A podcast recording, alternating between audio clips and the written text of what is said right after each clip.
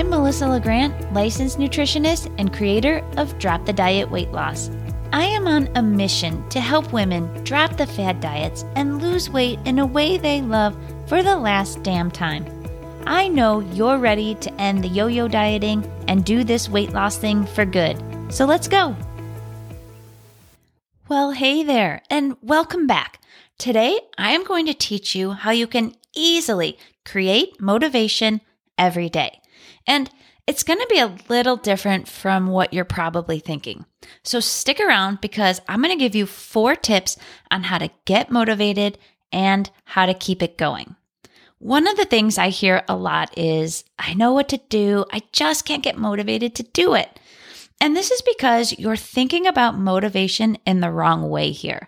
Most of you think that motivation and inspiration is just going to magically appear and that it has to be there in order for you to start. But it doesn't work that way. You can't wait for motivation to show up. You have to go out and get it. This goes for everything: working out, eating healthy, getting up and going to work in the morning. Motivation comes from taking action, taking that first little step towards your goals, even and especially when you don't feel like it.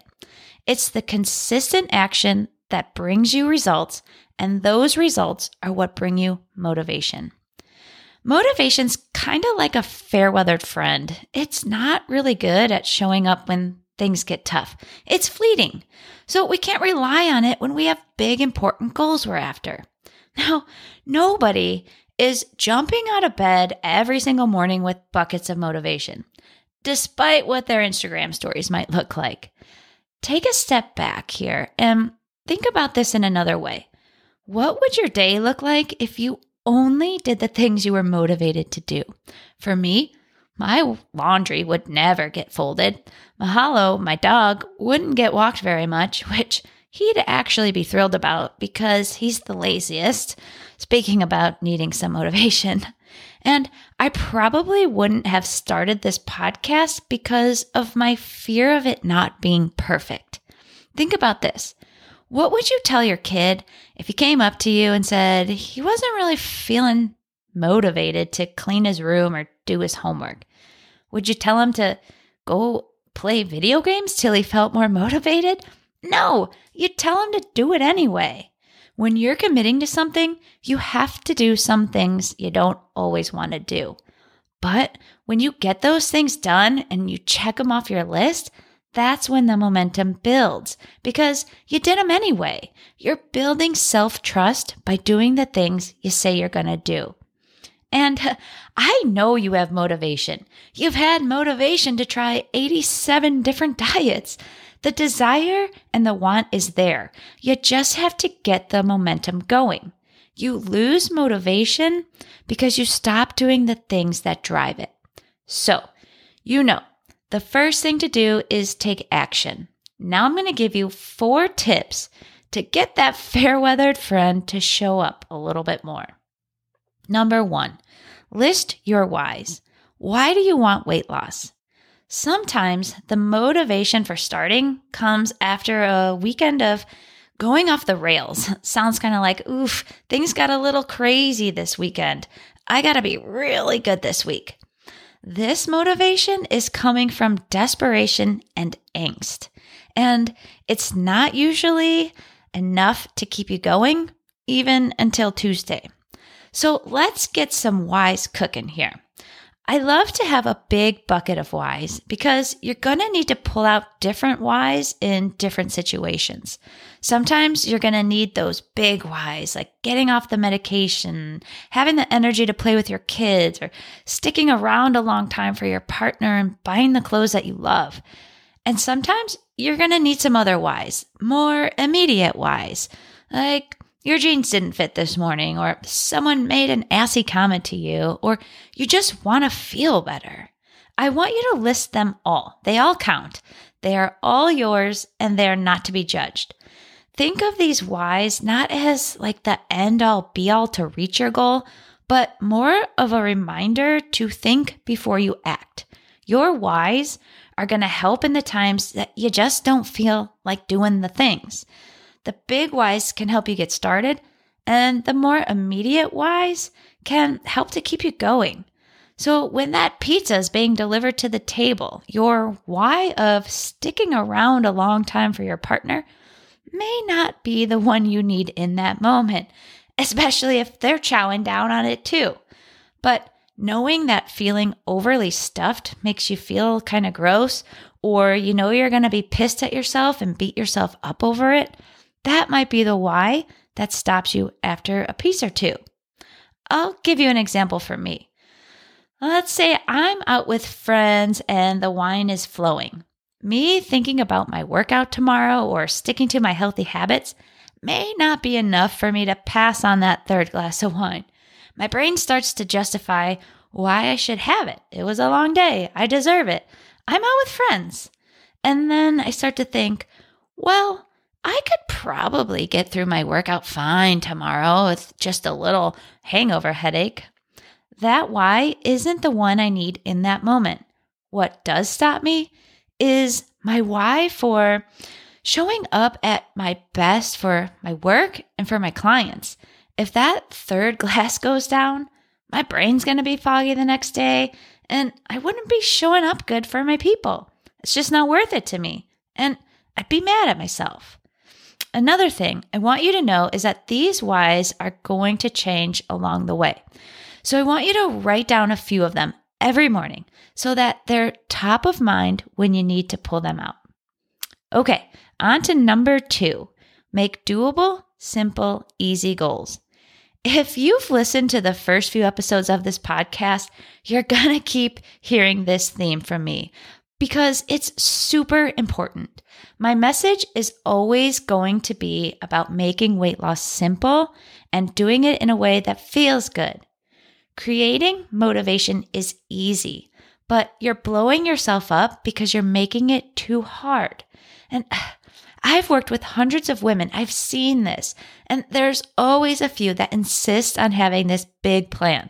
They want to completely overhaul their nutrition and exercise. And I get it.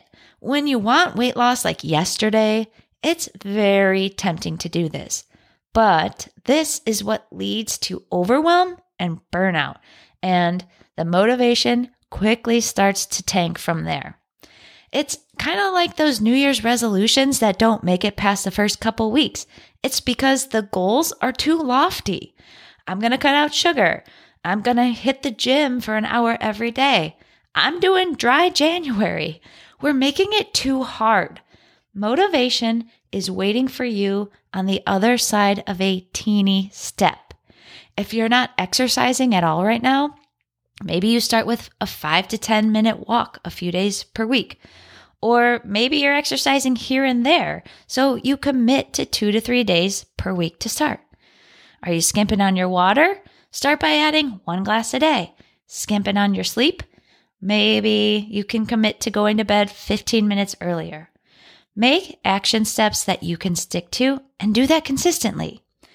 You don't need motivation to take one tiny action.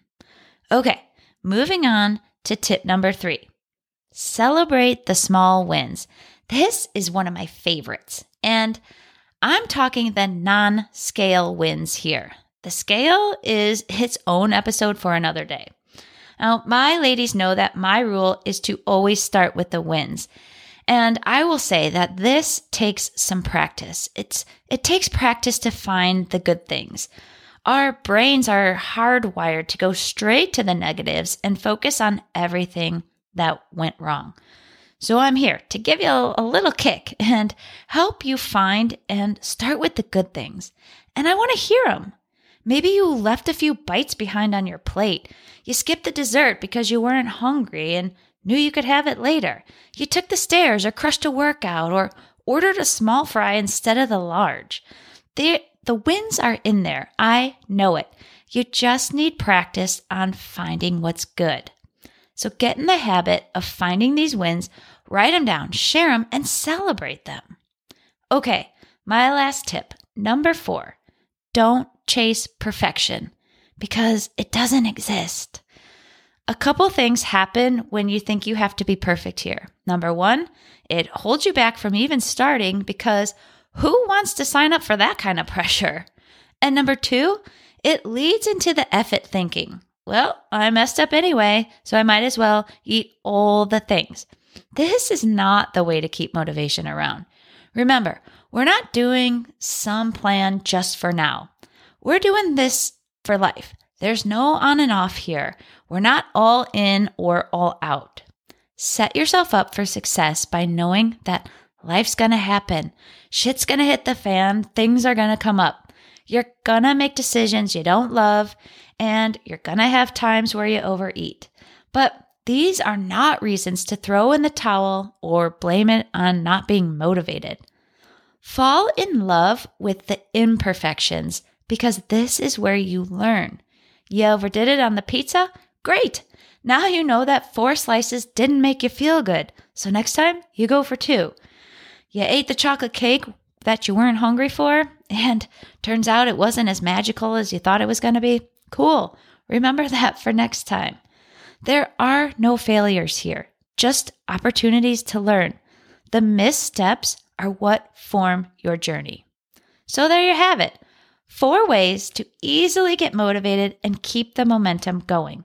Remember, you create motivation. No more waiting for it. It's waiting for you on the other side of that teeny action step. So let's get going. And you'll quickly start to feel that motivation roll in. All right, I want to hear from you and I want to help keep you accountable. So head on over to Instagram at melissa.legrant and tell me what small action step you're starting with. Thanks so much for joining me today. I'll meet you here, same time, next week.